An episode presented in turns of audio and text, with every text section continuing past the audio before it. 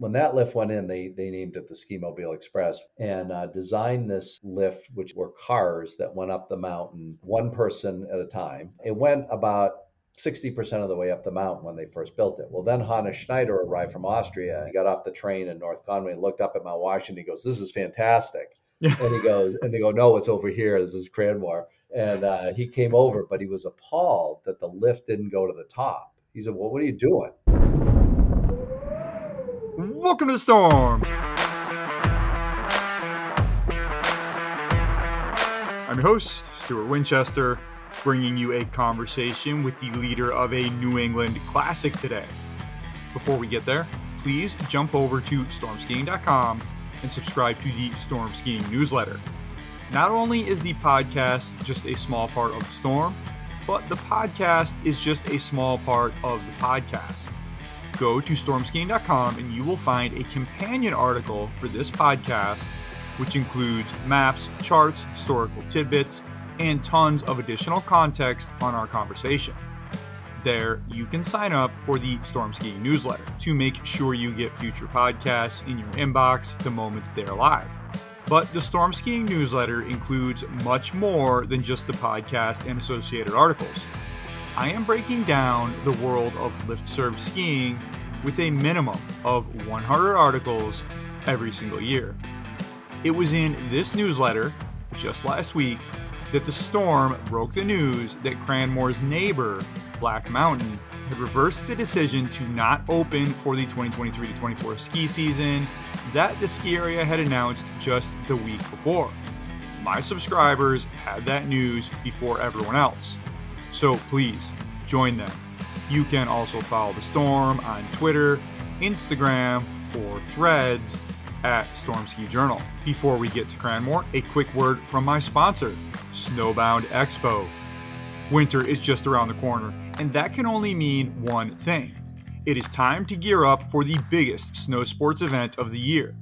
That's right, Snowbound Expo is just weeks away, and I'm stoked to say that I am partnering with this huge event for the second consecutive year. The expo kicks off the 2023 24 winter for families, skiers, and riders and takes place from November 3rd to 5th, 2023 at the Boston Convention and Exhibition Center.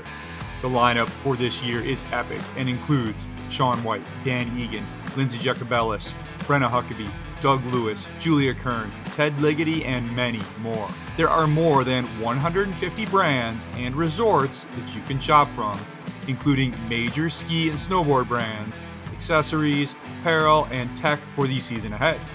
You can view the full list at snowboundexpo.com backslash exhibitors. You will also see free entertainment for the family all weekend, including the mega indoor slope, skate to ski with rollerblades, Nordic skiing at the cross country experience, selfies, swag, après ski, and much more. You can redeem your free tickets to Snowbound Expo by using code PODCAST at the ticket checkout at snowboundexpo.com. Episode 149 Ben Wilcox, President and General Manager of Cranmore Mountain, New Hampshire. There are a handful of lifts that are so closely knotted to their ski area's identities that it's hard to imagine one without the other. After all, what would Mad River Glen be without its single chair? Or Cannon Mountain without its tram? or Smuggler's Notch without the amazing 2,150 vertical foot Madonna double chair. But sometimes what once sparkled becomes impractical, a revolution demoted to an obstacle. Such was the case with the Cranmore Ski Mobile. We take chairlifts for granted today, but surface lifts were the de facto uphill transportation mechanisms for the first couple decades of New England skiing. So, when Cranmore founder Harvey Dow Gibson built a 3,000 foot long track to carry four wheeled single passenger ski mobiles more than halfway up the ski area. It was an instant hit. The only chairlift in New England at the time was a single chair on Mount Rowe at Gunstock. The ski mobile lasted for more than 50 years. Generations of New Englanders remember it fondly. But in 1990, Cranmore demolished it. Today, a high speed quad named the Ski Mobile Express runs along a similar top to bottom line. But Cranmore, it turned out, was not inseparable from the ski mobile. In the three decades since the wooden trellis came down, the ski area has firmly established itself as one of the most consistent and capable operators in New England. Today, it is a gem, inseparably knotted to the resort town of North Conway. So, why did the ski mobile come down? And how did the mountain thrive regardless? That is our story for today. Oh, one quick note Ben and I recorded this conversation after Black Mountain had announced that it would close for the 2023 to 24 ski season but before its owners reversed that decision. I've left Ben's commentary on Black Mountain in here, however, as he has some important insight and points to make about the value of Black Mountain to the regional ski scene. Let's go. My guest today has been president and general manager of Cranmore Mountain Resort, New Hampshire, since 2004. Founded in 1937, Cranmore is one of the oldest ski areas in New England and New Hampshire. The ski area features 56 trails served by seven lifts on a 1,200 foot vertical drop. Cranmore rises directly from the historic ski town of North Conway. Ben Wilcox is my guest. Ben, welcome to the storm. So good to get you in here. How are you feeling on this crisp fall Monday morning? I feel great. It's great to be here, and I really appreciate you uh, including me in the podcast here. It's great. Well, pleasure is all mine, Ben. I've been wanting to make this one happen for a long time, so very glad we're here. You know, the big news this offseason up at Cranmore has been the ongoing construction of the Fairbank Lodge. Tell us about this new structure. What is it replacing? How big is the new facility? What are the bells and whistles? And how much is this going to improve daily life at Cranmore? Well, I know uh, the Fairbank Lodge we're extremely excited about because it's it's the third phase in our master development plan for the base area. And the first two phases were residential, 37 condominiums. So people saw that and they loved the look and the feel, but it really didn't have a big impact on the day skier that came to Cranmore. So the old lodge, that what we called the ski mobile station, was an assortment of one edition after edition over the last 50 to 60 years. So taking down that building was quite interesting as well because uh, it was just we found an old log cabin encompassed mm. encased in the building and uh, pulled Whoa. out some of those old logs to keep as mementos and things. But wow. the, yeah, so that that came down in April of 2022 and then we went immediately to work on the Fairbank Lodge. And the lodge is going to be just under 60,000 square feet of space. So it's, it's a very large building and approximately 25 to 30,000 of that, if you take our new patio, will be day lodge space and then we have built additional condominiums on the top two floors as well. So it's a it's a combination day lodge for the first two floors top two floors more condominium whole ownership units that we've been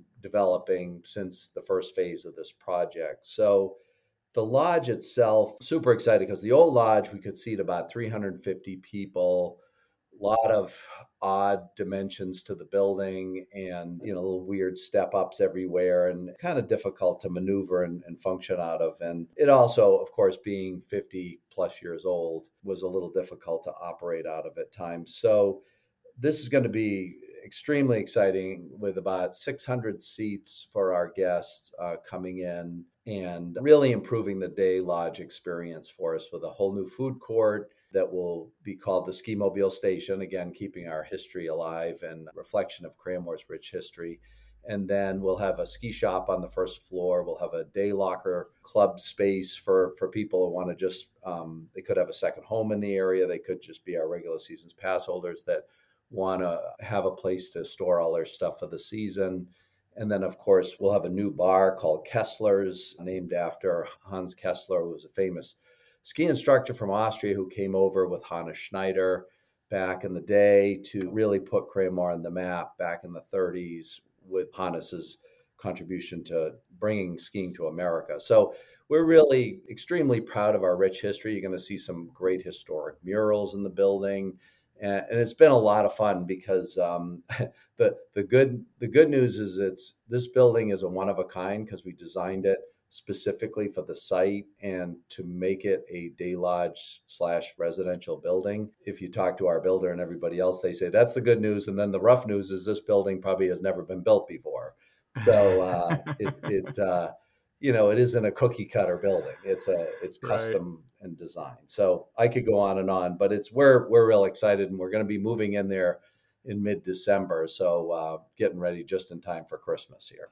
That is so interesting the way you laid that out, Ben. And I have so many follow up questions. What I want to linger on quickly is that log cabin. Were you able to figure out anything about the history of that structure and what it was? Well, there, there's some original photos of a log cabin at the base right there, and the ski mobile mechanism was built right into that area as well. So wow. over the years, they had pulled all the mechanical aspects of the ski mobile out of the basement and under the building. But you'd go into sections of the building and you would see signs of that old wood log surface, and you'd be like, wow, that's interesting. That's kind of random. And when, when they took down the building, all of a sudden, what was left was this little log cabin which had been kind of cut in many ways just to make the additions work over the years. But uh, I thought it was funny because so we we we took down the building, which was a pretty big deal, and a lot of it was concrete. But back in the day, I don't think they were taking buildings out; they just kept building over them, I guess. So uh, it's kind of interesting. I mean, just from a personal point of view, as I mentioned in the intro, you've been there since 2004, and obviously spent a lot of time in this building. I'm not sure if your office was in there, if you had a separate structure for that, but just personally, how hard was that decision to take that building down? And how do you cope with that when you're when you're taking down a piece of the ski area's history, but you know you're you're making it better overall? I, I think it's probably kind of like taking down an old chairlift, right? You you know it's going to improve the experience, but there's still some nostalgia attached to it. Was that the case at all with you for this building, or were you just glad to see it go?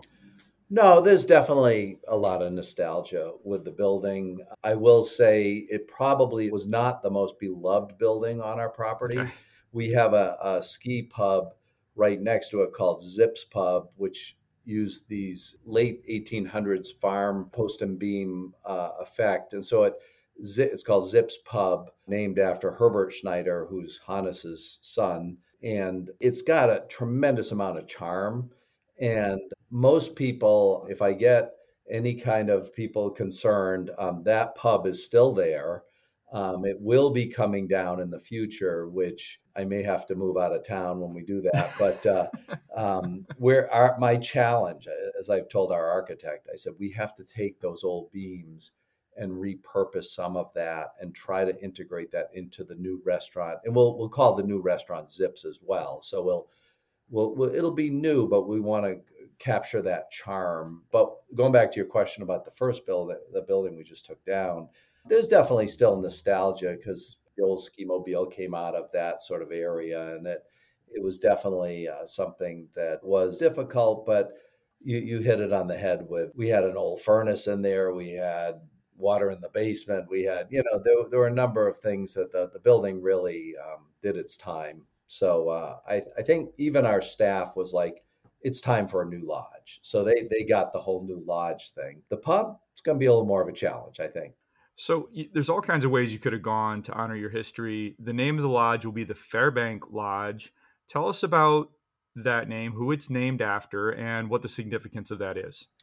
Yeah, so uh, if you look at Cranmore's trail map, and and we put in a triple chair back in 2013 on the backside to replace the old uh, East chair double, and we call that the Schneider triple after Herbert Schneider, um, because there's a lot of things named after Hannes Schneider, who was the pioneer of skiing who came to Cranmore in the 30s, and uh, you see a lot of Schneiders, you see a lot of Austrian references to our trail uh, names, to our buildings, the Arlberg Children's Center.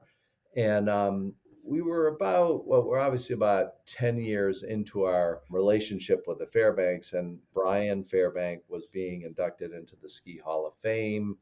And um, I, our staff sat down one day and said, We've got to start coming up with a new name for this building. And we immediately thought of, uh, Brian and and the Fairbank family as a whole, really, because them coming to Cranmore in 2010 uh, was really pretty historic as well because it, it, was a time when Cranmore, as as we like to say, needed a hug and uh, needed some attention.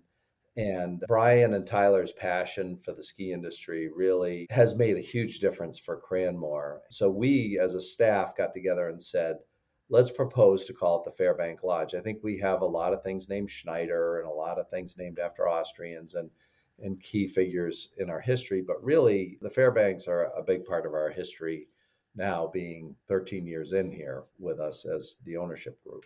Did they embrace that, the Fairbanks? They did. I think Brian was at first. They were kind of like, "Oh, I, I, don't know if we want." Uh, yeah, that's a little awkward to uh, endorse the building being named after us. And and I said, "Well, that's why we're proposing it to you because I try to grab the significance of Cranmore's history, and I and I love Cranmore's history. It's it's one thing that when I came there, I, I guess I didn't completely. I, I lived in the area a long time, but it when I got in there, met the staff, met the tradition, went to Austria with the Schneider family to go stay with them, and I was like, wow, this is just amazing. And so, so when we did name it the Fairbank Lodge, Christoph Schneider, who's the grandson of Hannes, came up to me and says, "That was a good call. That was a good call. Yeah. Fairbank's really done some amazing things for Cranmore." So, getting uh, Christoph and uh, other people to endorse that it was a good move, I thought was great.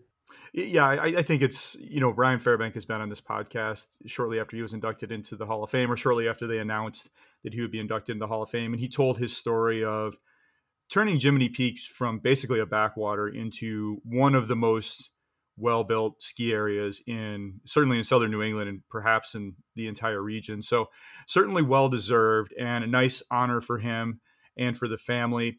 You know, this lodge Ben, as you mentioned, is just part of a larger base area redevelopment project.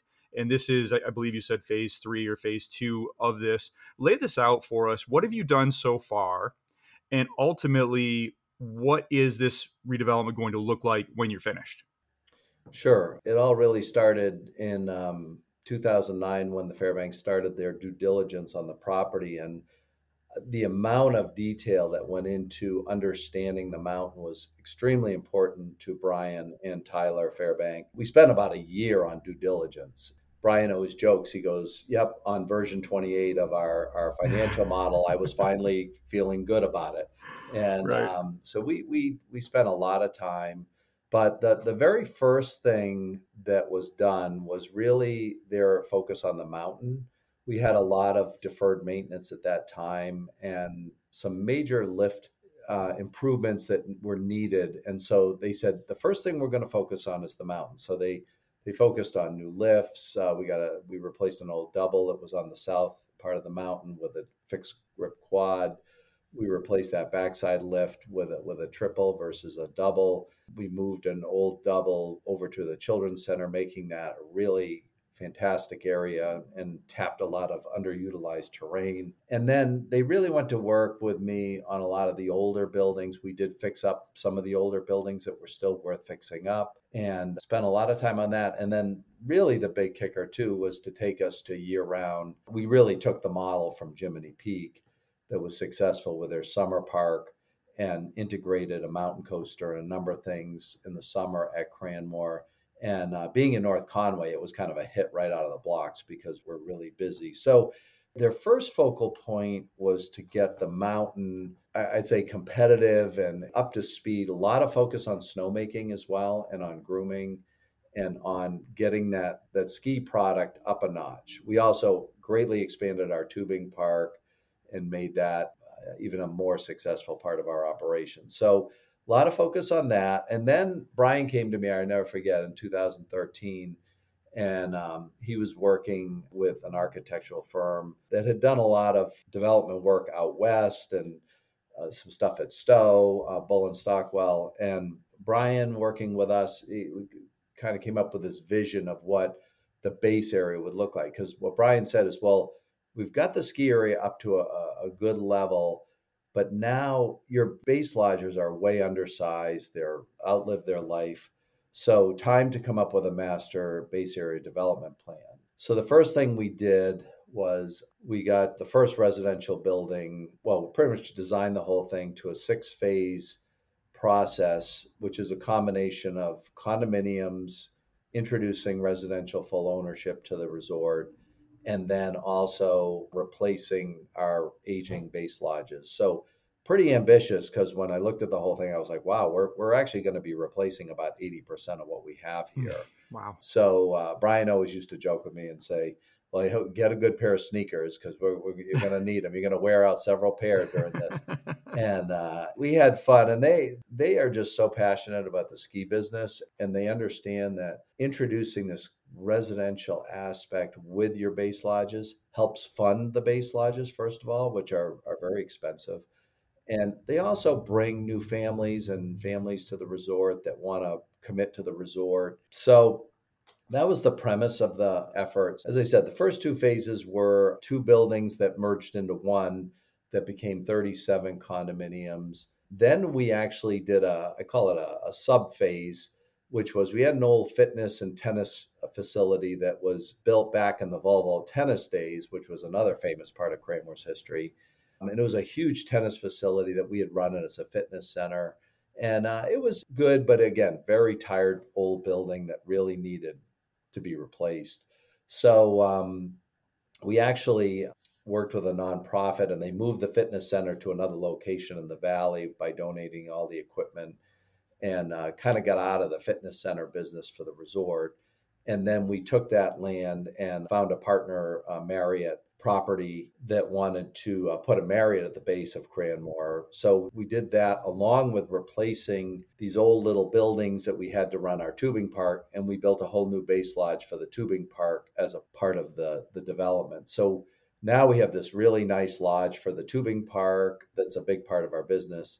And uh, we built also an amenity center for the condominiums there with a pool and little fitness room. And now we also have this Marriott that just was completed in February. So that was a little bit of a, like I said, wasn't in the original master plan, but kind of emerged as a as a good companion to what we were doing because it brought an on-site hotel right on property. And the the, the guy that owns it is a gentleman named Richard LaFrance and his family, and they grew up skiing at Cranmore and are real loyalists to Cranmore. So they were like kind of giddy, excited to open a hotel at Cranmore. So, you know, we're, we're kind of tying all these relationships and everyone that sort of adores Cranmore into this. So going back to the phases, the third phase is what we're doing now, the new day lodge. The fourth phase we've actually started on already, and it, it's going to be 17 more condominiums, but a whole new ski patrol center, mm. slope side end of the building that will will be taking our ski patrol out of an old basement area that's in the old pub and moving them to really some beautiful facilities that are really easy to you know access. And and that's the fourth stage that's underway right now in addition to us finishing the third phase. And then we'll have two more phases left in our development which I'm hoping we'd have done in the next four to six years so that the whole project would be done. And that's going to be amazing because it'll take our, our day lodge space to close to 60,000 square feet versus 26 to 30,000 square feet we had. So doubling it and then introducing that new residential component to the resort too, which which is great. One philosophy that's interesting with the project too is that you'll see a lot of these base area development projects integrate retail and a lot of things. Well, we're integrating all of our skier service. We'll have a ski shop and a number of things like that too. But with North Conway right on our doorstep, we're we're right in the center of town. You know, the Fairbanks always said, well, we don't need to build 10 restaurants and we don't need to build retail stores and all kinds of things because that's the strength of North Conway. So North Conway brought a lot to the table of, you know, especially their interests because it really had a lot of amenities already in place. Yeah, there are not as many ski areas where you can stay right on the mountain in New Hampshire as one would probably suppose. And that is really going to be a strength once this master plan is finished. You know, when you announced that phase four, which is called the Lookout, Ben, you had this interesting quote that you wanted to make Cranmore into, quote, one of the most progressive ski resorts in New England, end quote. What did you mean specifically by that, Ben? I think that we've been living on our history, which is great, and I cherish our history. But we're moving into a, an area now where our facilities are going to be real state of the art. For example, our lodge, I've had more brides and grooms come to look at the old pub for a wedding and go, This is great. We love it. And I go, Well, heads up, there's no air conditioning and there's no this and there's no, you know, and they, and so we, we don't, we don't always, you know, people go, Oh, well, thanks, but no thanks. And I think what we're doing here is not only creating fantastic facilities for the winter, but it's going to give us even more strength as a year round facility to do weddings and trade shows and functions and things. And also, you can rent a condo at the property. So, in addition to staying either at the Marriott, you could rent a condo. We have our year round summer uh, attractions going. So, I look at it going, I get to go out and ski once in a while when I have a free moment uh, uh, in my free time and and you know I, I I cherish a lot of the eastern ski resorts. But one thing I look, I keep reflecting on looking at Cranmore. I go, boy, we're really going to be a place where people will come and go. This is really special. Like I told you, I've put a lot of time into also celebrating our history in the interior design. The exterior has a very mountain feel, maybe a little more like you'd see out west, maybe to some degree, but the insides are going to really cherish those historic prints and, and big murals on the walls and things like that. And so when I say progressive, I mean we've gone such such a radical sort of old style resort to something that's very comfortable and, and keeping up with the times. So the ski area has rich history, no question, and it sounds like you have a very strong vision for the future. Another part of that identity Ben, is what you've mentioned, which is the proximity to North Conway. And there's not really that many villages tied right to ski areas in the east as there is in the west of Aspen or Telluride or Steamboat or these. And Cranmore might be the closest we have to a ski area being right in town. And it's not quite as proximate as Aspen where you can just ski down to the bus. But tell us about that relationship with North Conway. How important is that to Cranmore's identity? Well, I think it's extremely important because you'll see some mountain towns will have a, a, large ski area and then a very small infrastructure at the bottom and some small town like features. North Conway has a long history, and I'm actually excited because I was asked to sit on the 10 year uh, master plan committee for the town of Conway. Mm. And, and Conway's kind of an interesting place because it's it's uh, this farmland there's mountain areas, there's retail. There, it's it's really an assortment of quite a diverse area for a mountain town. And one of the things that I recently was at a meeting, and they all said, you know, what's really important about our region is being there for recreation. And it's our, our brand as a town is really about providing recreation and enrichment to people's lives. And they have an affection for Cranmore and they've been very supportive along the way of our development and growth. I think sometimes they get a little shocked because they're like, "Whoa, you guys are moving!" Right.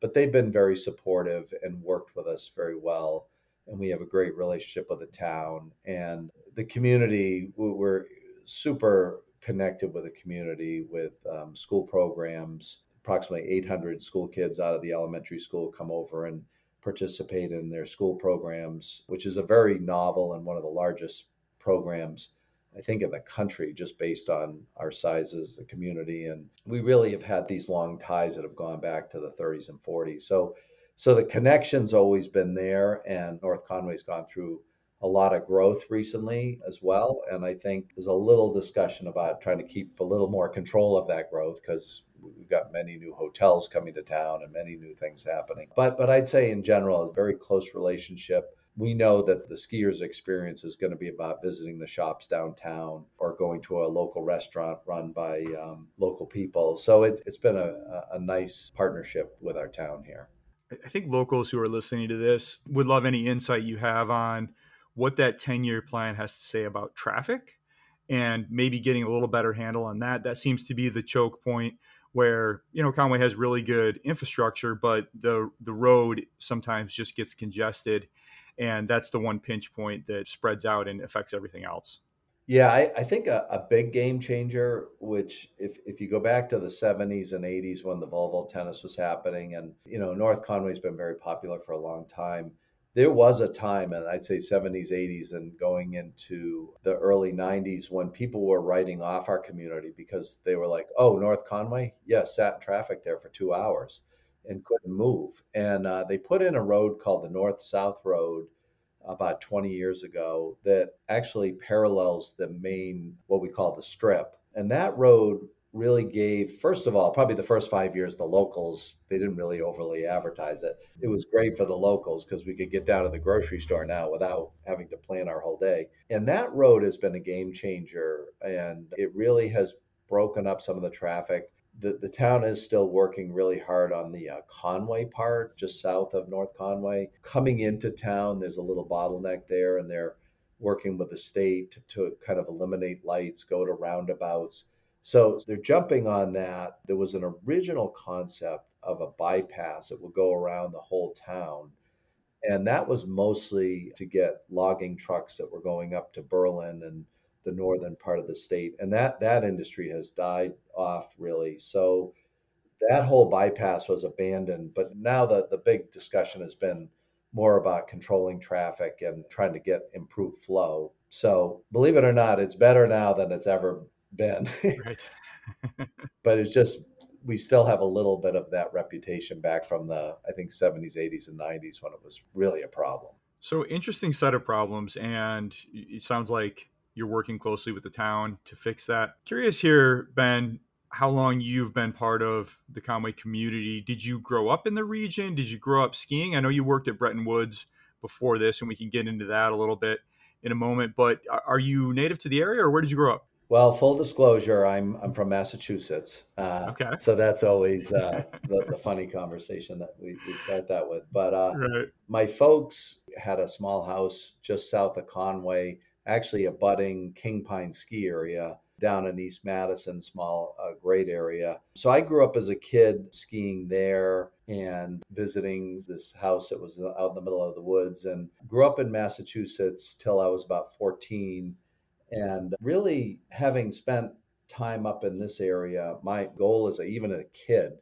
was I, I really want to find a way to live up in the White Mountains. And that was always a kind of a, a kid dream almost because uh, living in Massachusetts had its very positive parts, but wasn't completely positive.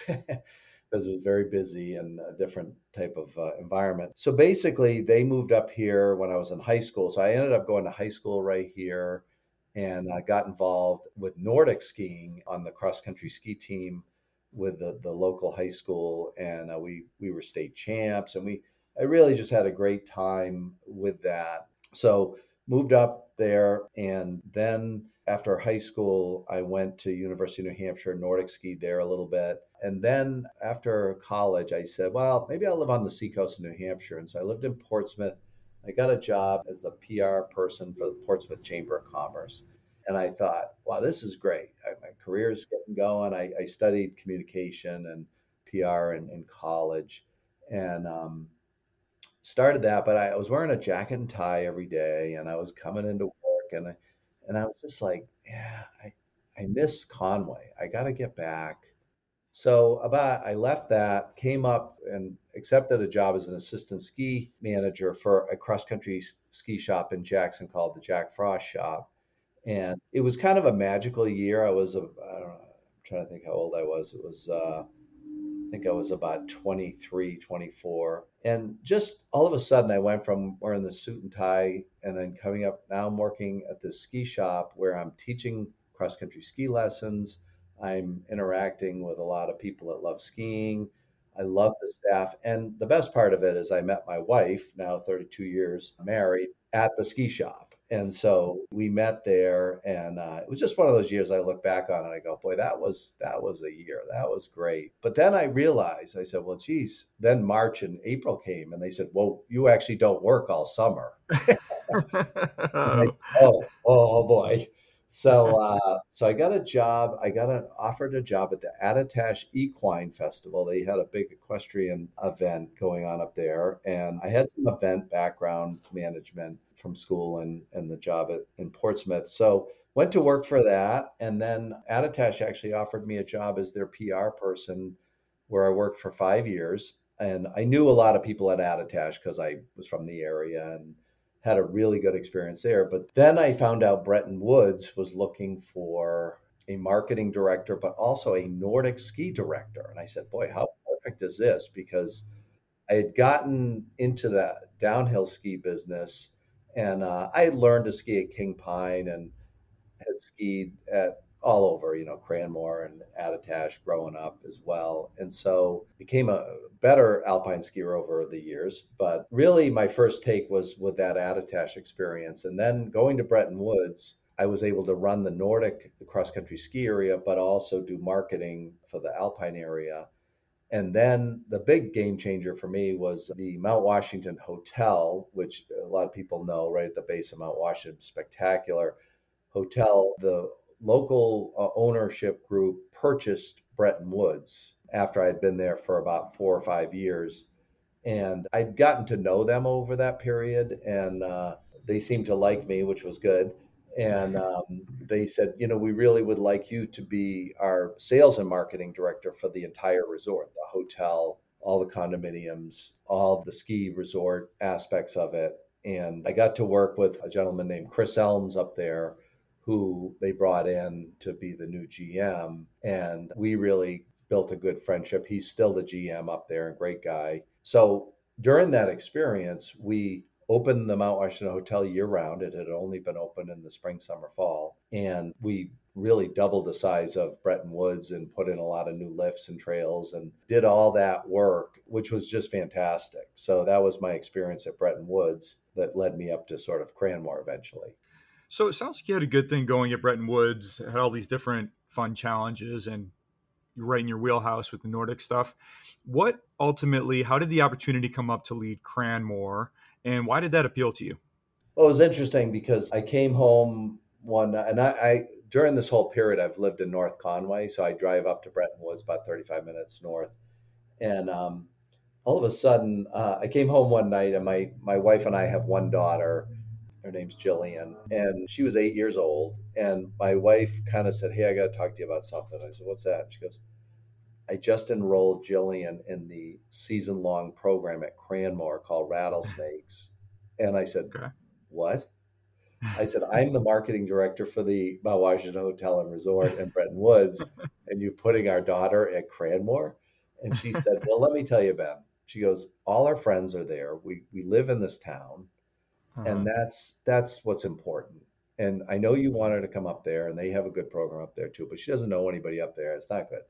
So I said, okay. So I go went up to Bretton Woods. I got a little bit of an earful on that one.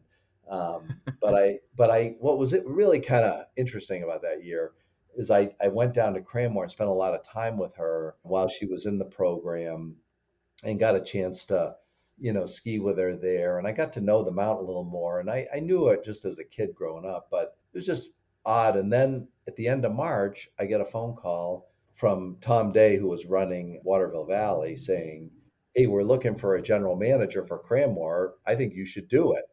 And right. and I was kind of like, oh. And it was it was a hard to be honest, it was a hard decision because we had done so many good things at Bretton Woods. I was like, ooh, I don't know. Cram well, let me look at it. So I spent some time researching it and meeting with the Booth Creek. Uh, it was owned by a company called Booth Creek at the time, which was a, a group of former Vail execs who had formed this company, and they owned Waterville Valley and and Loon Mountain too. So I, I was just really inspired from meeting them because they they shared a lot of their principles that they they had to run ski resorts, and a lot of them were Vail practices that they had learned and I had never really been exposed to a lot of that. So it was kind of it was extremely I call it my master's degree in ski area, and it, a lot of really good stuff that I took, and also working with Tom Day, who was at Waterville at the time. Now he's at Gunstock, and uh, Rick Kelly at Loon. It was just nice to have this team of people to work with. So that was very attractive. And Chris Ellms, like I said, at Bretton Woods was still a very close friend and is to this day and uh, we we've stayed uh, colleagues and like I said, really good friends over the years as well. So it seemed to make sense, and it and I figured this is a great opportunity. I, I look right at the mountain, pretty much through the woods from my house. It's right here, and uh, I should really I should do this. And the interesting thing that I was a little worried about was I said, geez, Cranmore's a smaller mountain. I just, I hope people really, um, when I get there, the staff doesn't have this like, well, we're just a little mountain and we're this and we're that.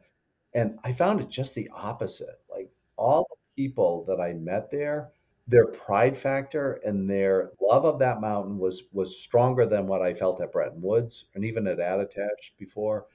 I'd never felt anything like that. And it, and it was because multi generations had worked there and people adored the mountain beyond anything I'd ever seen. So that really struck me and it I realized, wow, I just I took on quite a responsibility here.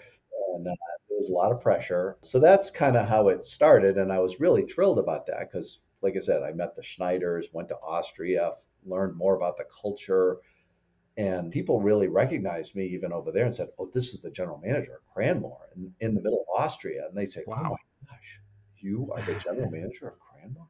So it, it, was really, it, it's, it's been a, I mean, I'm, this will be my 20th season now. And it, has been fantastic as far as uh, I think the people has been a, a huge part of what I cherish here. Plus, it was fantastic to grow up with my daughter and have more time with my wife here because I was right here in town, not driving out of town every day too. So that was a real plus. So it sounds like you landed in a great situation and had a lot of admiration for Booth Creek and the folks who ran that and and what they were able to do. Now that company is severely downsized. They only own one ski area now, Sierra Tahoe out in California. So you were there for six years under Booth Creek, and, and then there was this transition to Fairbank Group. So tell us about that transition Ben. What was that like? And when did you realize that as much as you liked Booth Creek, the Fairbank Group was the right long term owners for Cranmore? Yeah, it was interesting. I, I went out to Lake Tahoe. My wife's actually from California originally. And we went on a little family reunion. And I said, Oh, I, I might as well stop in and see the execs at Booth Creek. And uh, I stopped in and saw them, and this was like 2008, 2000, uh, late 2008. And they uh, said, "Oh, um, yeah, I think it's going to be hard for us to keep Cranmore in our portfolio. So if you could help us find somebody." Um, and I, I kind of came back to my, my wife at the family reunion. I said, "Oh boy," because um, I was like, "Oh, I, I wonder what's going to happen now." So that was a little uh, interesting because I didn't really expect to hear that. And so I kind of was getting my head around that. And, and then Booth Creek was involved with a company called CNL, which was a real estate investment trust. And they had done some, some work with them from, uh, just call from a business perspective. And that I can probably, that's a, that's probably a whole other podcast. But, uh, um, but they were also working with the Fairbanks a little bit too. So a gentleman by the name of Steve Rice was working for uh, CNL. And ironically, Steve is somebody I knew because he was the marketing director back several years earlier when Cranmore celebrated its 50th anniversary. And he was the marketing director for Cranmore. And he was a guy that was local to New Hampshire. And I knew Steve a little bit. And so when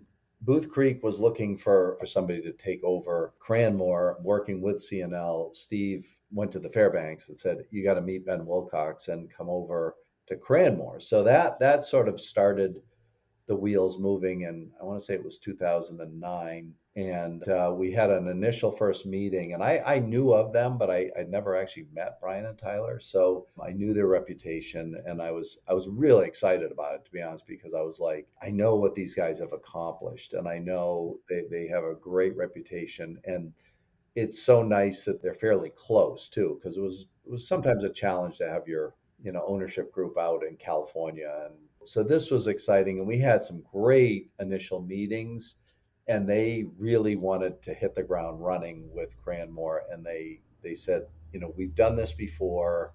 Do you want to do this with us? And it just became a very positive thing for everybody. Cranmore, uh, for me, so you know, thinking, oh boy, we might sell the resort and I might be moving somewhere else. It, it, was something where I realized that they, they saw sort of the value in me a little bit and, and our whole staff. And I think, of course, when you see some of these transactions go through, the first thing they do is clean house, bring in new people. They they had the opposite. They were like, "Well, we need this to run, and you have a great team, but you need you need some support. You need some capital." And we are like, "Yes, yes." So it was a lot of work, and it was a it was a great transition. And biggest thing I say about the Fairbanks is they're ski people. They they number one no. They said the number one thing is you've got to have a great ski experience for your skiers and that is number one. And then the rest of the stuff is important, but it's all to support the ski experience. So I, you know, I think people sometimes see us building condos. They go, "Oh, you're just making a bunch of money on condos." And well, there's a bigger plan, and the bigger plan is to support us replacing old buildings and having Cranmore be here for the next hundred years. And they have a real pride factor for the work they do, and, it, and it's been a perfect fit for for myself and the staff here. So it's been good. So right away, as you mentioned earlier, Fairbanks did some lift upgrades. They put in the Schneider double, the triple chair to replace the old double. They put in the South Quad lift. They moved another lift, the Seymour lift, to a beginner area. Last year, or maybe the year before at this point, the they upgraded the Ski Mobile Express, which was your high speed quad that goes base to summit, and that lift dated to 1995. I think a lot of folks probably were hoping for a new lift there. But, you know, I had this conversation with your colleague Bill Cairns over at Bromley, and they did the same thing. They rebuilt their Summit high speed quad. And I also talked to Boyne executives about this a lot because they will rebuild lifts. And they said, what folks don't understand. And I talked to, to Loon Mountain last year, and they said it's basically a new lift right when you when you take it out and you rebuild it and you and you take it apart like that so take us through the upgrades to the Ski Mobile Express that you did last year and ultimately why, if you considered replacing the lift altogether, and ultimately why it just made sense to upgrade it instead. Well, I think there hasn't been a big outpouring of people needing more lifts. I think we were getting more of that prior to the Fairbanks coming in because we had old doubles and things that just were, I mean, you have 40 minute lift lines, things like that all that's kind of gone away. So our, our lift capacity is pretty solid right now. But people are so affectionate of the high speed quad that we have at Cranmore. And to be honest, I, I don't I think if that lift had not gone in in the mid 90s, I'm not sure we'd still be here because that lift is really paramount to what we do. So there wasn't really a push at this stage yet to upgrade it to a six pack or anything beyond that. It was more about the concern about it having the old analog uh, systems. And it, your biggest stress as an operator is boy, what if we get to Christmas week and there's a part we can't get? And then you're sitting there with your premier lift, and Cranmore's premier lift is that lift. If, if that lift stops, we can get you up the mountain, but it's it's a little it's a little challenging. So this um, actually, uh, Bill Cairns had called me from Bromley and said he had done the initial research on this, and really said, you know, th- this is something we've got to do. And and their lift vintage was about the same as ours, and and he just said, this is really this is the right road for us to go, and. It really was a great move because it brought all the safety features up to speed. It brought basically put us in the game so that if we did need to repair the lift, it now has modern infrastructure that can be updated by by Doppelmayr. And you know, there were times when a Doppelmayr young technician would come out and look at the old high speed quad that we had, and he'd open the cabinet and then he'd shut the cabinet and go, "You got to make a different phone call." Um, and they try to find somebody else to come because he was like, "I'm not trained in this. I'm trained right. in this." So yeah. so um, like they're able to now remote in to look at our lift even from their headquarters, and it was a good investment, and it, it was more affordable than replacing the lift by far as well. So that was another factor in it. So we kind of look at it and say, well, is this going to get us another 20, 30 years out of this lift? And they're like, yes, as long as you do the maintenance and everything continues, you should have no problem. So if anything, people have said to me when it breaks down or anything in the past, they're like, you've got to make sure this lift runs because without this lift, Cranmore is really in a hardship. I think Bromley's the same way. They they kind of live off that high speed quad too. So I'm I'm a big fan of that lift and and so we're we're happy that it's where it's at now. So it sounds like you're happy with the upgrades. It, it may be curious to folks who are not so familiar with Cranmore and its history why it's called the Ski Mobile Express. Tell us about that name, Ben, and how that ties into Cranmore's history. Yeah, so Ski Mobile, which I've used that name a few times, was the original lift that was put in back in 1938. The gentleman that founded Cranmore built Cranmore in 1937, started cutting trails, and uh, he wanted a modern lift at the time. So he found a local engineer named George Morton, and uh, he said, "I want to design." He basically they sat down and designed it together and they used the, the concept of the cable cars from San Francisco with a cable system underneath uh, a trellis sort of underneath a platform and uh, designed this lift which were cars that went up the mountain one person at a time on each car it went about 60% of the way up the mountain when they first built it well then hannes schneider arrived from austria and he said he said he, he got the famous uh, great story is he got off the train in North Conway and looked up at Mount Washington. He goes, "This is fantastic," and he goes, and they go, "No, it's over here. This is Cranmore," and uh, and uh, he goes, "And we're going to be very happy here." And uh, he came over, but he was appalled that the lift didn't go to the top. He said, "Well, what are you doing?" He, and he goes, "Well, it goes up to just about the you know sixty percent of the way." No, no, no. You got it. So they built a second track that went to the top. So this lift was really a an amazing thing at the time because as a kid you could ride up the lift by yourself. As an older person you could ride up by and it, it was just a, a neat way to get up the mountain. I will tell you it was torn down in 1990 and just before it got torn down i said i got to go over and get a last ride on that. And and it took me 26 minutes to get to the top. Wow. Um, after getting off the first track and getting on the second and and it was cool. But I was watching even the fixed grip lifts that they had going up and people skiing down, and I'm still sitting on that chair. And so, so it was a cool chair. I think the biggest loss when they took it down was the summer business. It was a great motor coach. People went up, and it didn't go off the ground too far, so you never really had that fear of a chair lift So um, it was this classic lift. You see them, you see them out and about, and so it was taken down in the '90s, which was really a big deal, and people were really upset when it came out because it was Cranmore's signature lift. It's why people, oh, go to the ski mobile. And I, I literally, not as much today, but probably 10 years ago, I'd have people come in and they go, oh, we just want to go over and look at the ski mobile. And I'd say, oh, you know, it's not there. You took it down. Mm.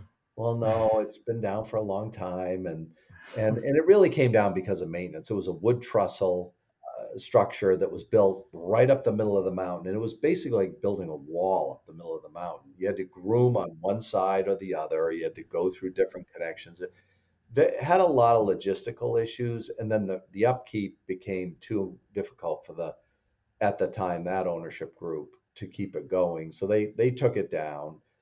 The unfortunate thing, they, they took it down, and the only other alternative was a, a long, slow triple to the summit so th- those are kind of a little bit dark days for Cranmore. They went through some financial issue problems then. But when I came back, I said, "Where's the historic stuff?" And they had gotten rid of all of it. And they said, "Well, we had a management team here not long ago that said we're tired of Cranmore's history. Just give it away." And I was like, "Oh my god, you got to be kidding me!" So I had to buy back ski mobile cars and have them refurbished so I could display them at the resort. And anytime I could find, I worked with the New England Ski Museum, I could find old prints, old images. I went to the library in town. We recreated Cranmore's history over the last 20 years just to, hey, this is a big deal and we should be proud of this and we'll carry this into the future. So, so the ski mobile is a big deal. You'll still see them on people's lawns and they're getting harder to find and they're getting almost impossible to buy now because they're uh, fading out over the years. So when that lift went in, they they named it the Ski Mobile Express, which was before my time, but very appropriately again a way to sort of uh, celebrate that part of our history.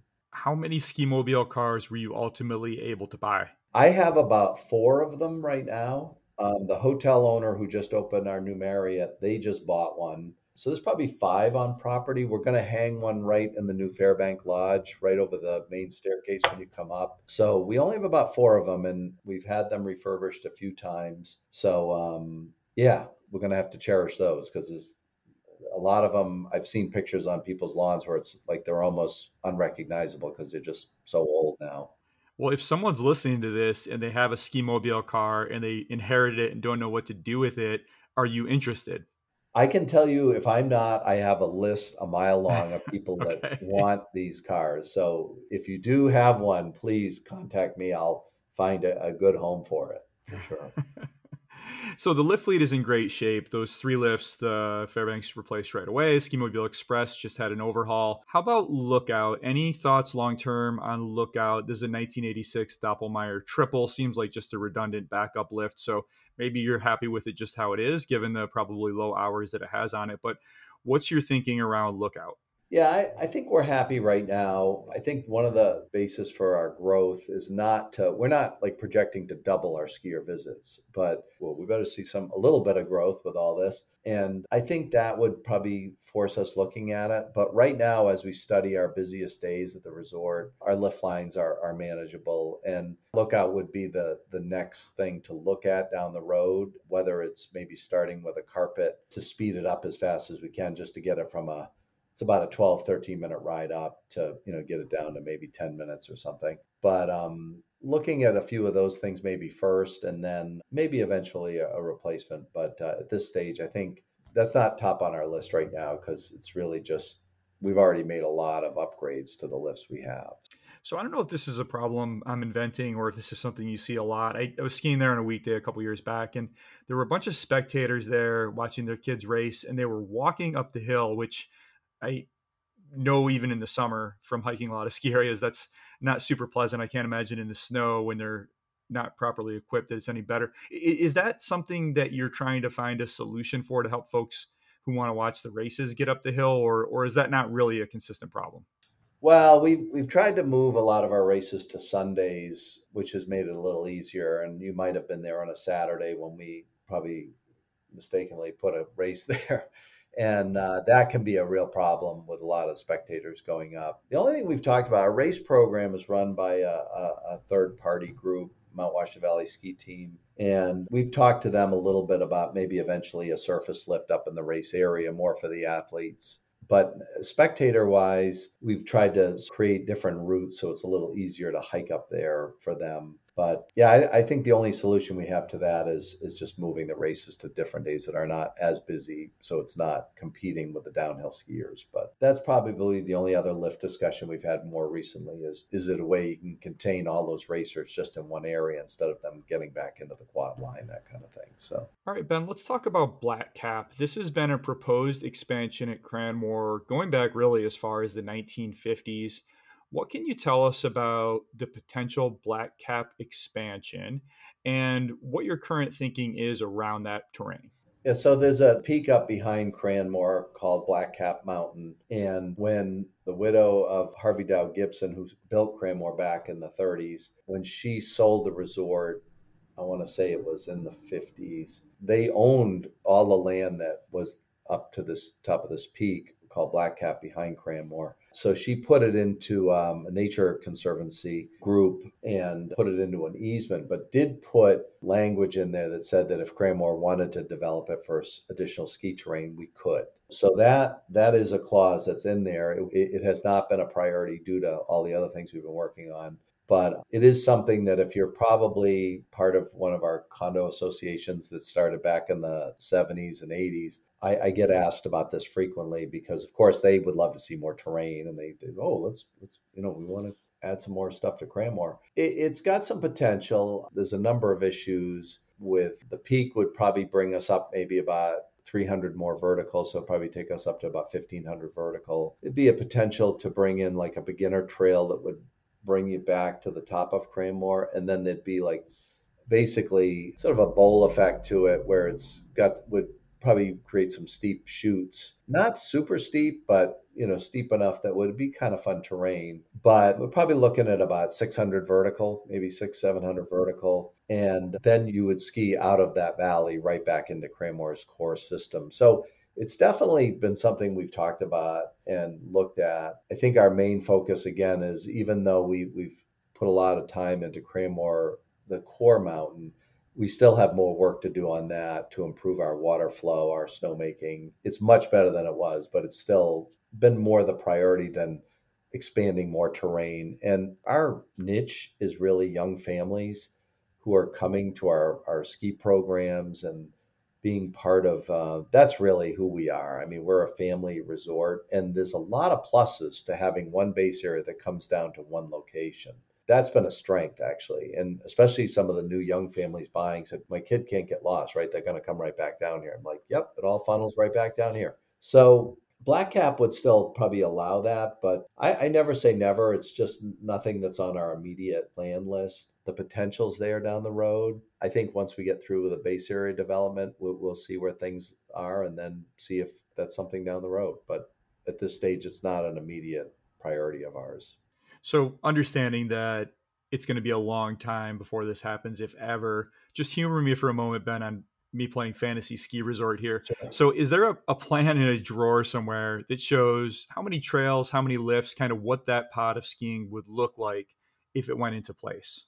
Uh, I, I think that back when American Skiing Company owned Cranmore for a couple years, that there may have been some drawings. I've seen them in a file somewhere a long time ago but they were again i think it was just conceptualized but outside of that that's the last time anybody really did any work on that. So i don't i don't know how many trails it would be but i'm, I'm going to guess it would probably be somewhere in the 10 to 12 trails you know off that peak ridge. It's like a big ridge that drops down into the valley and you, you'd probably have a lift that would come out of that valley up to the peak and that would probably be the best way to access it would be skiing down off the east bowl, which would be the backside of Cranmore, and then you'd go up to the peak behind. So as far as exact statistics, I don't I don't know. I just know roughly you'd be gaining 300 vertical.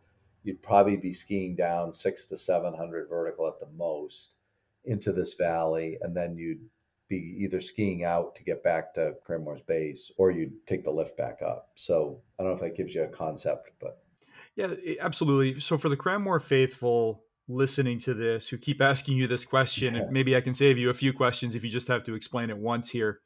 What would it take to make this happen? Is it is it is it, it sounds like there's no way it's going to happen until the entire base area development is done. And, and then what is it? Is it you know you start to have way more demand than capacity or is there some other is it just a matter of securing the the capital or, or maybe even just focusing on it? Sounds like it's not a big priority for you or for management. So i mean realistically what are the things that would have to happen for us to see any kind of movement on black cap i think what would have to happen would be well there's also another component that i would throw out is that we we own a bunch of land to the north side of cranmore. So there's also potential to do some more development right off I call it Cranmore proper, you know, off the mountain itself. That might be the first thing you would do before you go to Black Cap. But to do Black Cap, the big issue that we and you probably have heard this from from Brian, who um, is the, has an amazing foresight of snowmaking, and we'd really have to get a water source up to the backside of the mountain so that we could build an infrastructure of water to make snow. And you know, one thing about Cranmore is we're south facing. This new approach of really being aggressive with our snowmaking has been a real positive. But we just definitely would need to really the biggest infrastructure build would be getting more snowmaking and more water storage to make that happen cutting the trails and all that stuff would probably be you know and then of course the lift would be expensive but those would be the things that would be almost easier to do than getting all the water that we need to make that work so that would be probably the number one thing i would work on first the south facing exposure is interesting because Bromley, your sister resort, has that same challenge. Just talk a little bit about the extra level of difficulty that that adds to your job and your team's job as far as creating a consistent ski experience for four to five months when you're having to battle that exposure all the time, which makes it a little more comfortable to ski right on sunny days. But it also melts the snow off faster. Yeah, it's got a lot of benefits, like you said, being out of the wind. We don't have a really next to no wind issues down here in the valley. And we do have a lot of nice days when sometimes things are socked in up north. But there is then that challenge. And and I think the one thing Brian and Tyler Fairbank have really worked with me on is to understand how to get the most out of our snowmaking system. And they, as you know, um, have their own snowmaking company where they make uh, a gun called the shotgun. And we use a lot of those on the mountain. They're extremely energy efficient. and they allow us, you know, when, when we were prior to the Fairbank, we were probably running 30 snow guns at a time. And when I looked at it, I said, oh boy, we're going to be left in the dust here pretty soon. And they got us to actually the first five or six years, we got up to like 140 snow guns at a time. Oh my gosh. And then now we're actually ironically going back to like 100 to uh, 80 to 100 at a time, but we're increasing the water pressure just to build our capacity up quicker. So it starts November 1st for us, and we we just go aggressive. And, and I have to say, I've heard war stories of other resorts where they're like, oh, don't make snow because of the energy costs. And, and the Fairbanks are like, no, we make snow whenever you can. If there's a six hour window, you go. They're aggressive. We always thought we were aggressive, but I didn't realize how aggressive they were. and they do amazing work with their snowmaking at Jiminy. And so, again, another great influence from them. But we are sometimes looking at nights when maybe mountains up north are able to make snow. We can't. So it's just, it just makes it that much harder. But as I tell my friends, I say it's all about making more snow faster. If I, if I had any strategy against climate change, it's really we just have to be as efficient as we can and, and grab those windows and make as much snow as we can as fast as we can. And that's been really our MO. Are you on an automated system? No, we're not. It's all manual. And so it, it's something we're looking at in the future. But the exciting thing is Cranmore had snowmaking back in the 70s. We were one of the first areas to introduce it, but we're still replacing a lot of old pipe because they were aggressive back in the 70s and 80s with it. But now, you know, it's an older system and we've we've upgraded it in a lot of ways and it's it's much better than it was. But I would probably think that that would be our focal point would be continuing to modernize that, especially with with the base area and a lot of things we've done on the mount. So another nice differentiator for Cranmore is this nice little night skiing pod that you have, and Cranmore is one of the few ski areas in northern New Hampshire to have night skiing. Bretton Woods does as well. First of all, how important is that night skiing to the culture at Cranmore? And long term, would you like to expand that network? Night skiing came to Cranmore in the 80s. And I remember when it got launched, and I thought, what a brilliant idea. Right North Conway of night skiing. I've later learned that night skiing is really a thing if you're near an urban area. So people that go to work, if you look at like a Wachusett or or even Jiminy, I mean, they have great access from Albany, New York, and they have populations, big populations that can go up there for an evening of night skiing. We're in North Conway, so you know, driving up hour and forty five minutes from Portsmouth or coming up from Boston's, you know, two and a half hours, three hours, and what I learned is that, well, they learned it before I got here, um, is that the night skiing really didn't work financially for them the way they had hoped. So when I got here, they had actually sort of stopped doing night skiing, and we started it again because I had the lights, and I said, why why aren't we doing that? And uh, so we we did it, and we continued to do it, but we've downsized it to just the South Slope now and it's really become an amenity to the resort for, and and it's a pretty it's not huge numbers that come night skiing but it's we do that we have the the night tubing going on the night tubing actually does better than the night skiing and it's been a nice amenity but we're every year you may see us like we went i think originally we had four lifts running for night skiing now we're down to like one so I don't see it expanding in the future. I see us, if anything, maybe improving the lights in those areas. We, we do need to do some enhancements there, but probably isolating it more as an amenity for you know hey the kids want to keep going great they can go and mom and dad might go back to to the pub or somewhere else just to to do something else so. So the night skiing is one part of cranmore's toolbox and the competitive landscape that you're operating in has really changed tremendously since you got there in 2004 and really just in the last five to six years as Vail entered New England and bought all of Peak Resorts and Stowe and Okemo and Mount Sunapee, and their Epic Pass landed, and then you have the Icon Pass to deal with, and and of course Sunday River and Loon are in your neighborhood that are on that product. So as you've watched these changes, Ben, overall, what is your reaction, Ben, in particular when Vail landed hard in New England in 2019 and bought all those Peak Resorts, two of which Attitash and Wildcat are direct competitors right in your backyard. How did you enact, uh, react initially to that change?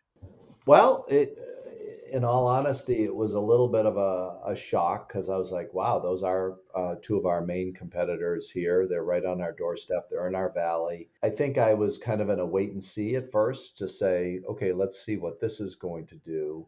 It actually has been, in my opinion, a very positive thing because they're putting some capital in. You know, Attitash is getting their new lift this year and uh, those are things they need. They need if they're going to be sustainable and, and keep going. So I, think from the capital side of things and them coming in it, it took them a couple of years which i think people were like hey how come it's not happening like right away? And our visits continued to grow and, and pass holders were growing and people saw and and you know my staff and everybody here we've been here for a long time. We know i, I don't want to tout it but we know what we're doing. We know cranmore. We know how to run a good operation and there were new people coming in and they had to figure out how Attitash ran and how Wildcat ran. And and um, so there's a little bit of a, a, learning curve there. I think they've got some great management up there. What I've met them, and and so they they've kind of come into the fold, and they're improving those mountains. So I, I'm kind of a like you know I think if that improves the reputation of Attitash and Wildcat, that's going to be good for Cranmore because more people will come to the region, and they'll be able to enjoy some upgrades that those mountains need. So hopeful that that will continue in that direction. I think they've again with all the change, they're they're still they're still building that. One thing Vail brought with it was its super discounted Epic Pass, and they actually went a step further and introduced some Northeast specific Epic Passes. They they call it the Northeast uh, midweek. There's a midweek version, and then there's the Northeast Local Pass, and that pass actually the the local pass is a season pass for Attitash and Wildcat. It debuted, it debuted at $555 for the 2023 to 24 ski season. Cranmore season pass is started at 775, went up to 915. It's now 1139 as of today. We're recording this on October 16th. So curious here, Ben, what's the reality been like to compete against Vail Resorts? Because I think the fear was that those super discounted passes, which not only access Attitash and Wildcat, but they access all of the ski areas in that Vail owns in the region, including some days at Stowe. So the fear was that that would cut into the visitorship at Independent Mountains. What's the reality been? What has it been like to compete against Vail Resorts and their super discounted Epic Pass? And and how have you been able to maintain that pricing power? Because it's a really interesting dynamic.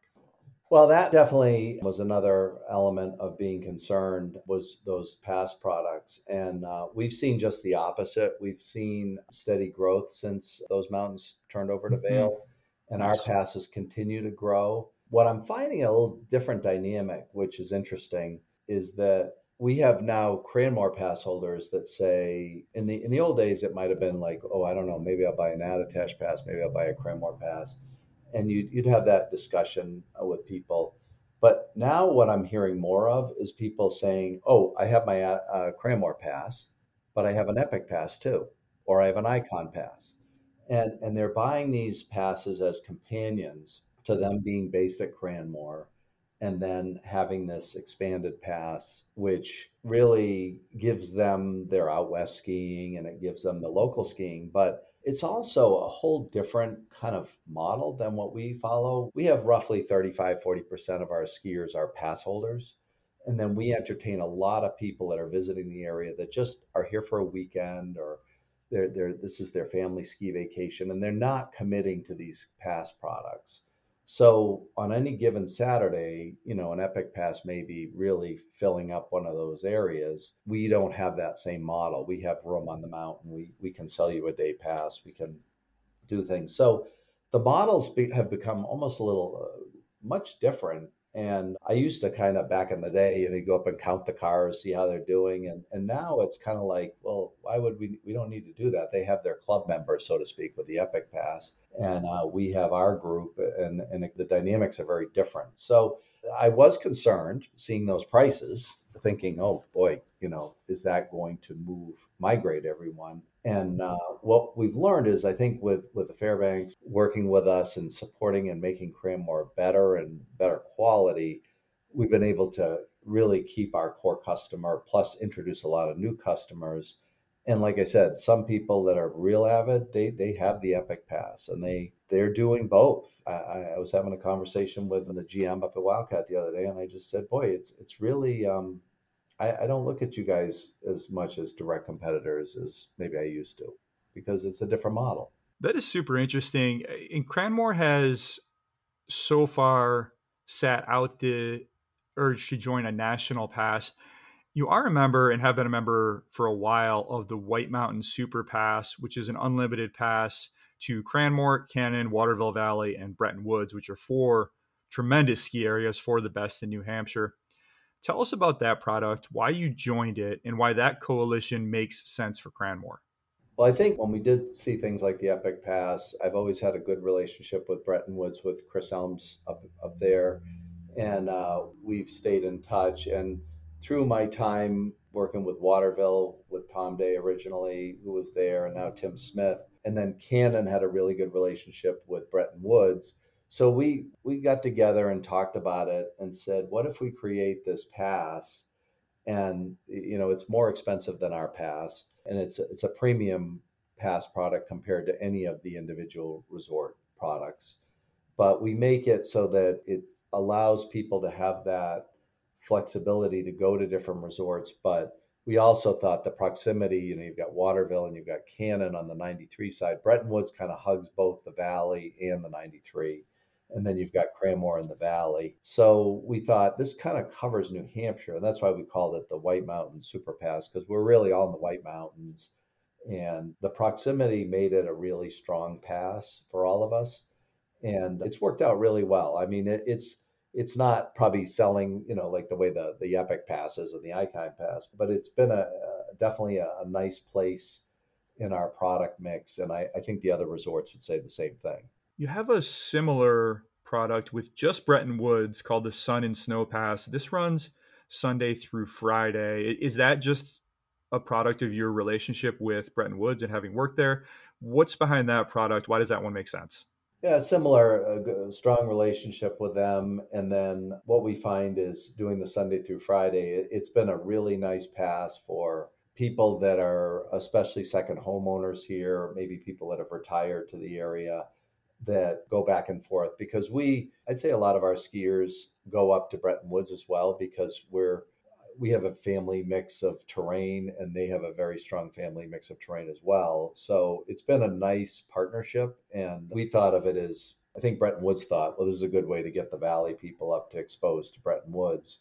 And then for us, it was a nice partnership, knowing that Attitash Wildcat have a partnership. We have a partnership now with Bretton Woods. So that's worked out really well. So, looking at that White Mountain Superpass coalition, both Cannon and Waterville Valley have been on the Indy Pass for several years now. Is this something that you have considered or would consider joining the Indy Pass?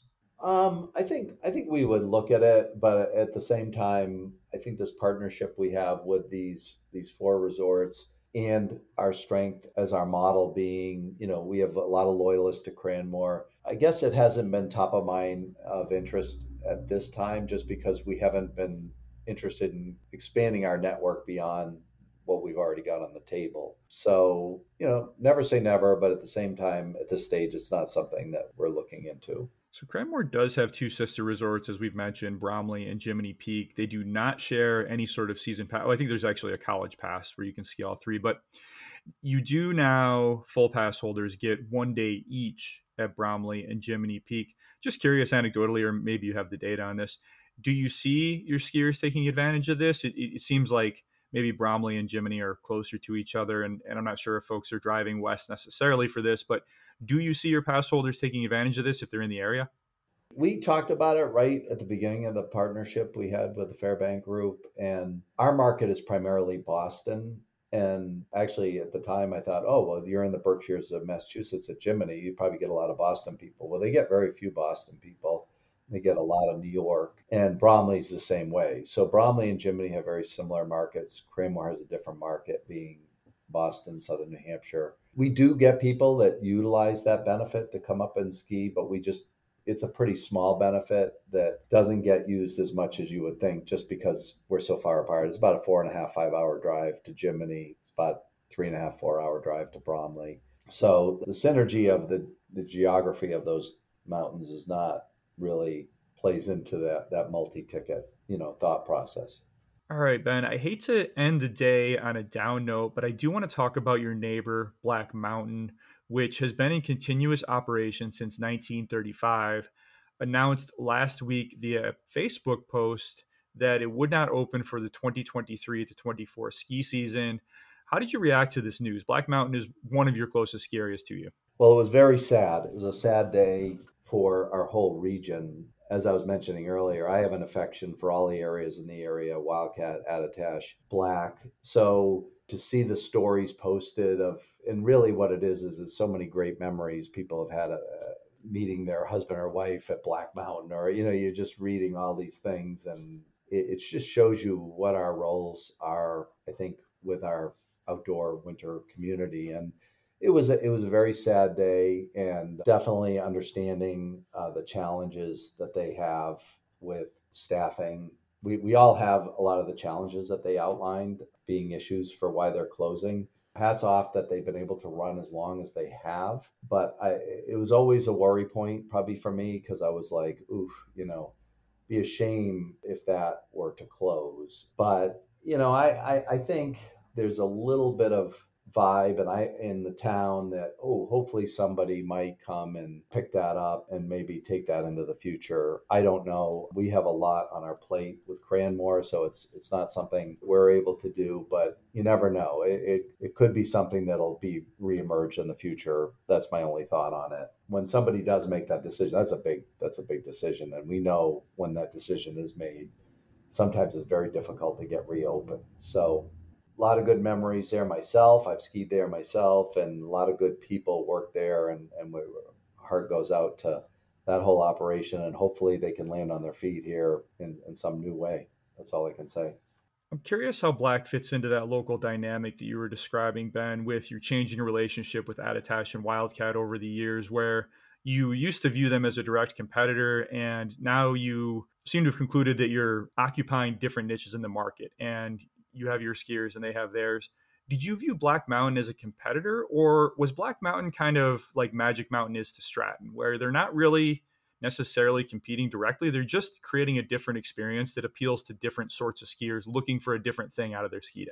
I, th- I think you nailed it. I, I think that's what it was. It was a different, you know, it wasn't a place with, you know, they, they were able to kind of keep the ticket prices in check to some degree. But I think that was another stress point they probably had near the end was that things cost so much to run no matter what you're doing. But yeah, I think they had a niche right up in Jackson. And I think that they were, you know, a lot of sort of local people there, and we've we've stepped up. Like usually, we launch a lot of our local passes as we get into November. Well, we've decided with this news, well, we better get those local pass products out there now, just so people have a place to go and put those offerings out there. And so I, I think they had a different niche. I think if they they step up and they start building, somebody took it over and started making it into more of a resort. I don't know if it would probably be more of a model, maybe similar to ours, very family focused. I think right now they had their own place with that. And um, I believe they were on that Indy Pass too. And I know a lot of people went out, you know, that was probably good for them because I heard a lot of people saying they, they wanted to come up to go to Black because they had the Indy Pass, that kind of thing. So also our Chamber of Commerce here in town, we have some local products that we do with them. So you can buy these basically ticket booklets that include some tickets to Black, Cranmore, Attitash Wildcat it's been a good communal period here in the last couple of years, but that that was extremely sad and outpouring of a lot of industry folks about what can be done. You know, I think we're all brainstorming what can be done. But I'll be honest, when I look at, I'm in phase three of uh, six phases, and we still have a lot to do at Cranmore. We're we're going to stay focused there for now, just because that's what we have to do. So yeah, nonetheless, the external pressures continue. Black Mountain in their Facebook uh, post cited, quote, energy costs, unpredictable weather, extreme staffing shortages throughout the region, and many other challenges, end quote, as reasons for closing down. Curious from your point of view, Ben, because you've got a business to run and, and you've been doing all these improvements, but you have to deal with all those things. How has that dynamic shifted? I mean, the obvious example I think of is Vail Resorts raising their minimum wage to twenty dollars an hour last year, and and you're probably competing directly with Attitash for staffing, even if not so much for customers anymore. So, uh, tell us a little bit about those dynamics and how you've been able to deal with them at Cranmore.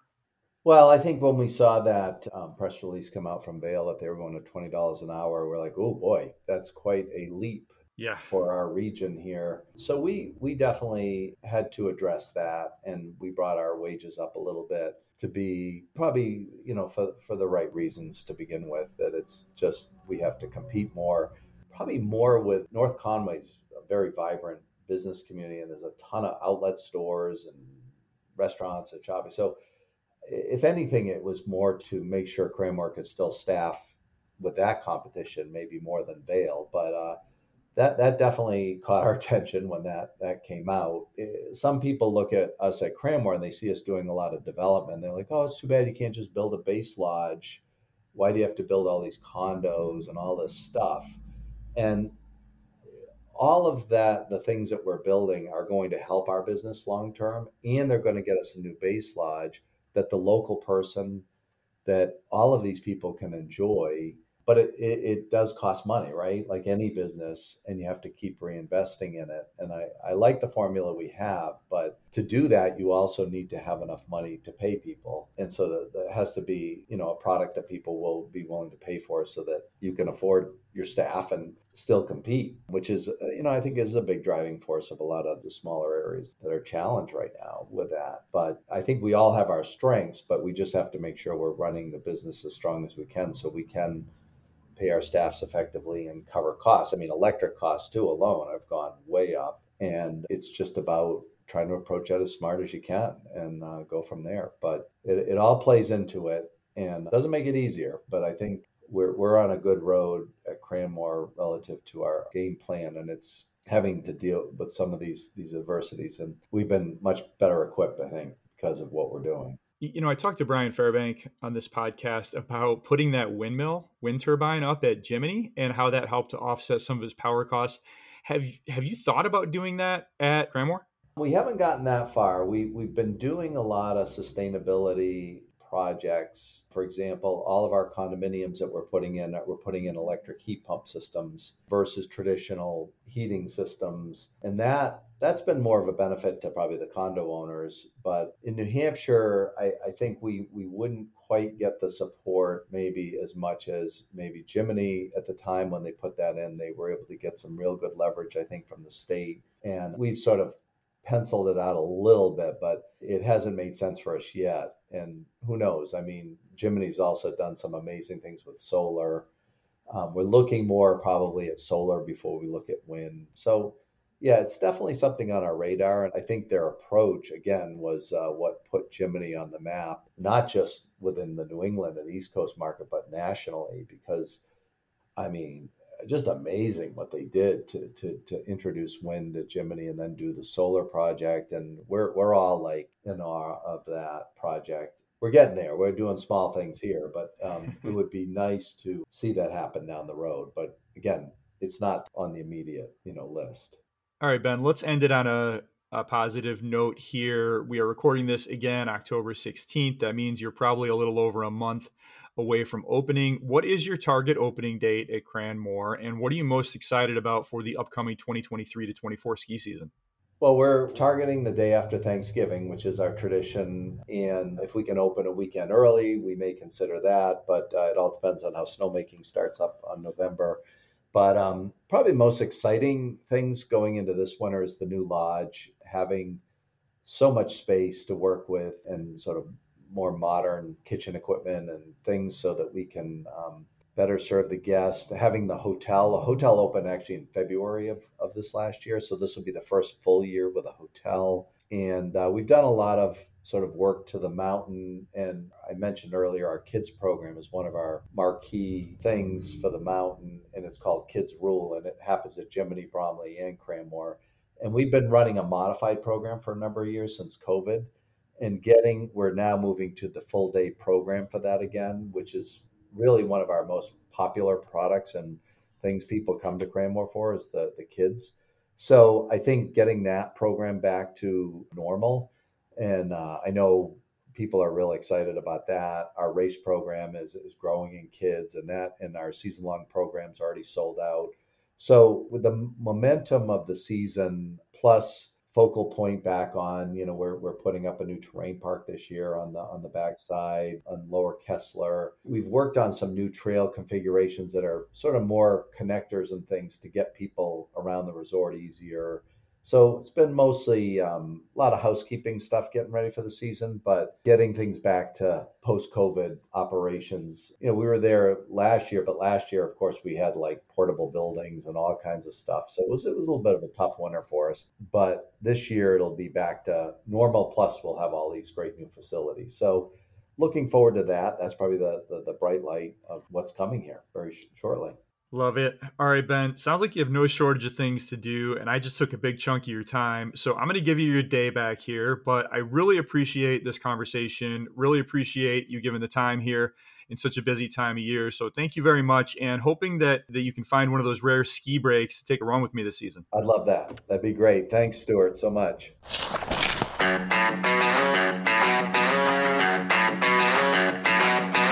That's Ben Wilcox, President and General Manager of Cranmore Mountain, New Hampshire. Awesome job, Ben. I very much appreciate that. And thank you all for listening. If you like that, New England, hang tight because I am going around the corner in a few weeks to Attitash.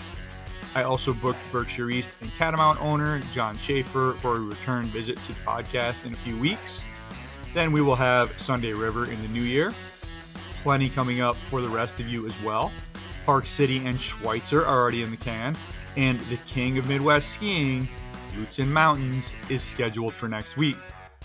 The very best way to get those episodes the moment they're live is to pop over to stormskiing.com and subscribe to the Storm Skiing newsletter. New pods appear in your email box several hours before syncing with the podcast services, including Apple and Spotify.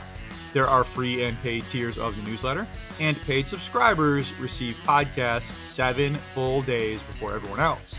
You can also follow the Storm on Twitter and Instagram at Stormski Journal. Until next time, stay well, stay safe. I'm Stuart Winchester, and I will talk to you again very soon. The Storm Skiing Podcast is a Quicksilver Films production.